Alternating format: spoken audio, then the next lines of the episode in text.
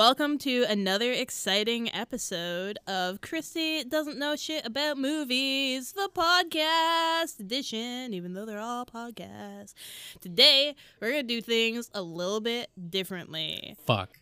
Yeah. So, I don't think we've ever said Zach's name on this podcast so far, but Zach, who is the dude who usually talks on this, hey, uh, he... is going to be talking about movies that I have surprisingly seen, that he's not seen, and he's going to describe them for all of y'all. Now, uh, you don't really know my taste in movies, because uh, no one should know that, but surprisingly, I watch a lot of Meryl Streep. Now, Zach, you're going to describe for me two of my favorite Meryl Streep movies. Great. The first one being Ricki and the Flash. Hmm. Okay, Ricki and the Flash. Ricki, I assume, is spelled R I K I. Okay. Or R I C K I. One of two. Okay, there's an I in there somewhere, though. Yeah. There's two I's. It's a female. Okay. Ricki is a female. Um, I want to say she's later on in her years, probably fifty plus. Who plays her? It's got to be Meryl Streep. Oh, okay. Uh, so yeah, she's she's like an older woman. Ricki and the Flash. That makes me think of like, like kind of like a band name. Uh, so Ricki, I assume, is like a single mother. She's got a uppity daughter that's using drugs, going out to clubs, just fucking around and pissing her mom off. Ricki is like, oh man, I just I've had enough of this. So she starts up like a garage band with other late life women, uh, probably with more eyes in their name. One's named like Stacy with an eye.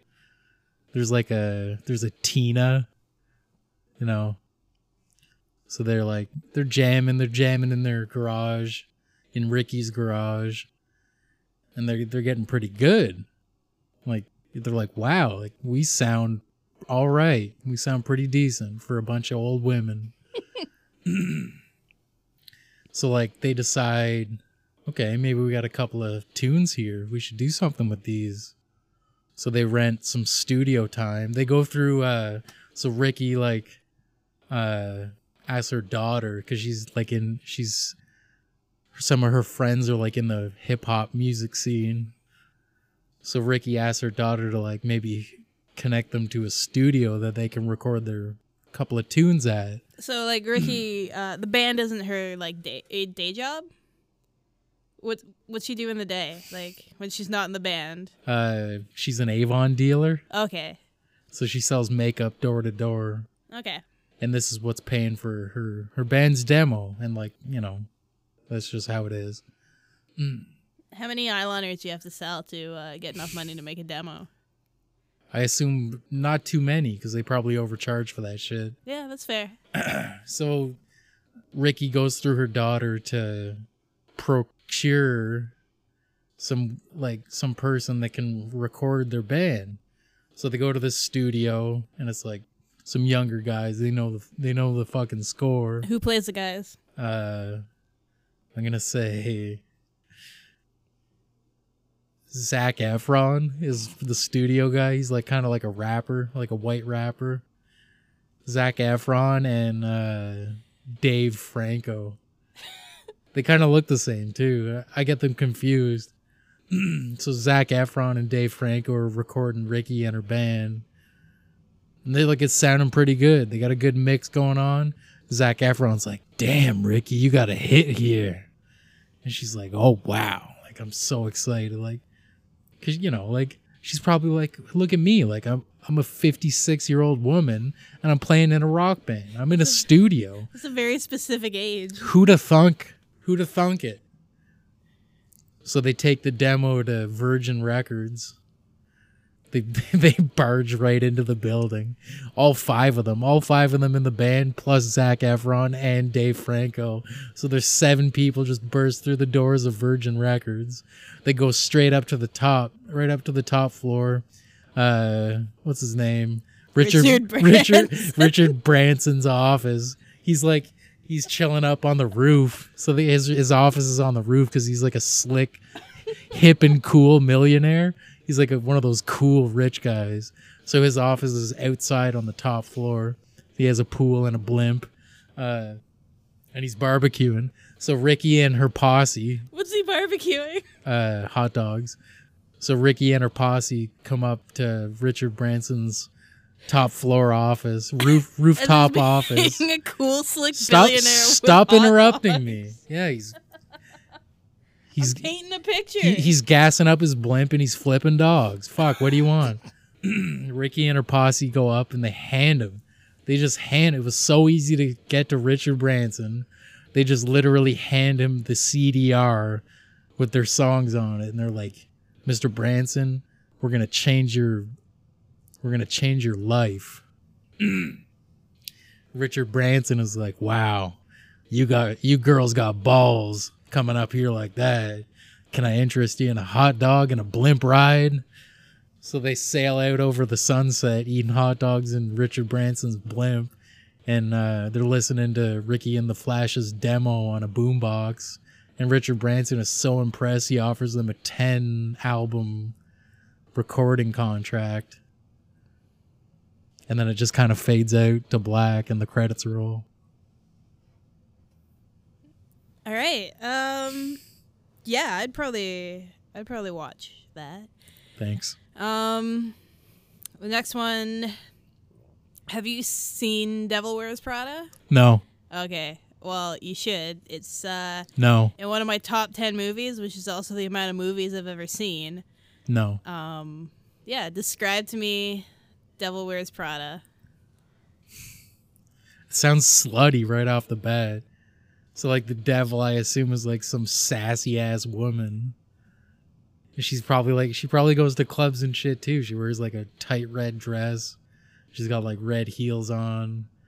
Prada is like a clothing line, isn't it? Yeah. So Prada, yeah, she's like, she's a little devil. And she's wearing Prada because she's got that money.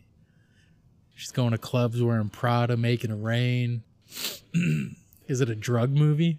Like, do they get into drugs and shit? So this is a Meryl Streep movie. The title just sounds slutty to me. I'm going to go with my movie.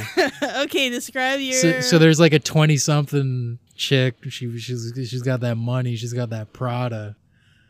I'm doing that the money sign with my hand right now.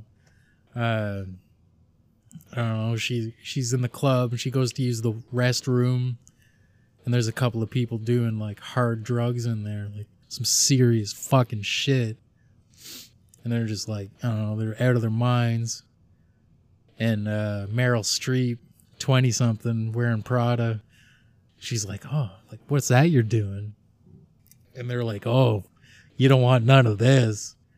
And Meryl Streep's just like, I don't give a fuck. Take all my money and give me some of that. So they, they have like a big orgy of like hard drugs and like things are going into holes and it's all, all kinds of awkward. And they leave the club. And on the way out of the club, the bouncer's like, yo.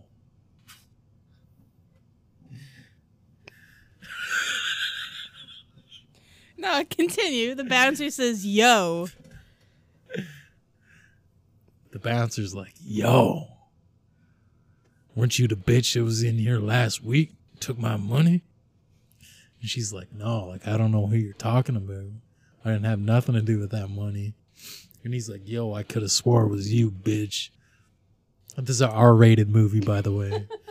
Meryl Streep's like, oh, how do I get out of this? And her drug-head friends are like, they whip out a knife and they just cut this guy. It takes like a turn for the worse. This is now an X rated movie because his guts spill out on the floor.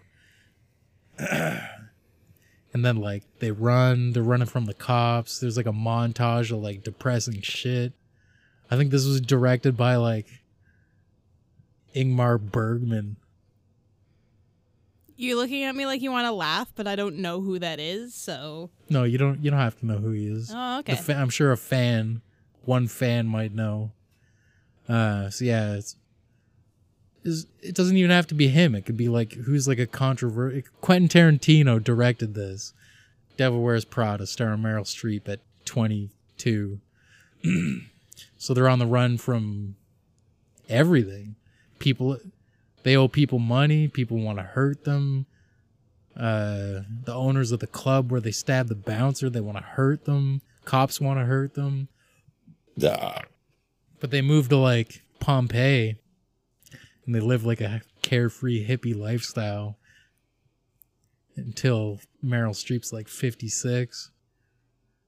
And then she just, you know, she writes like a diary about her life on the lam from like that one fateful night where she took a piss and got like sucked into the underbelly of like crime and stabbing motherfuckers.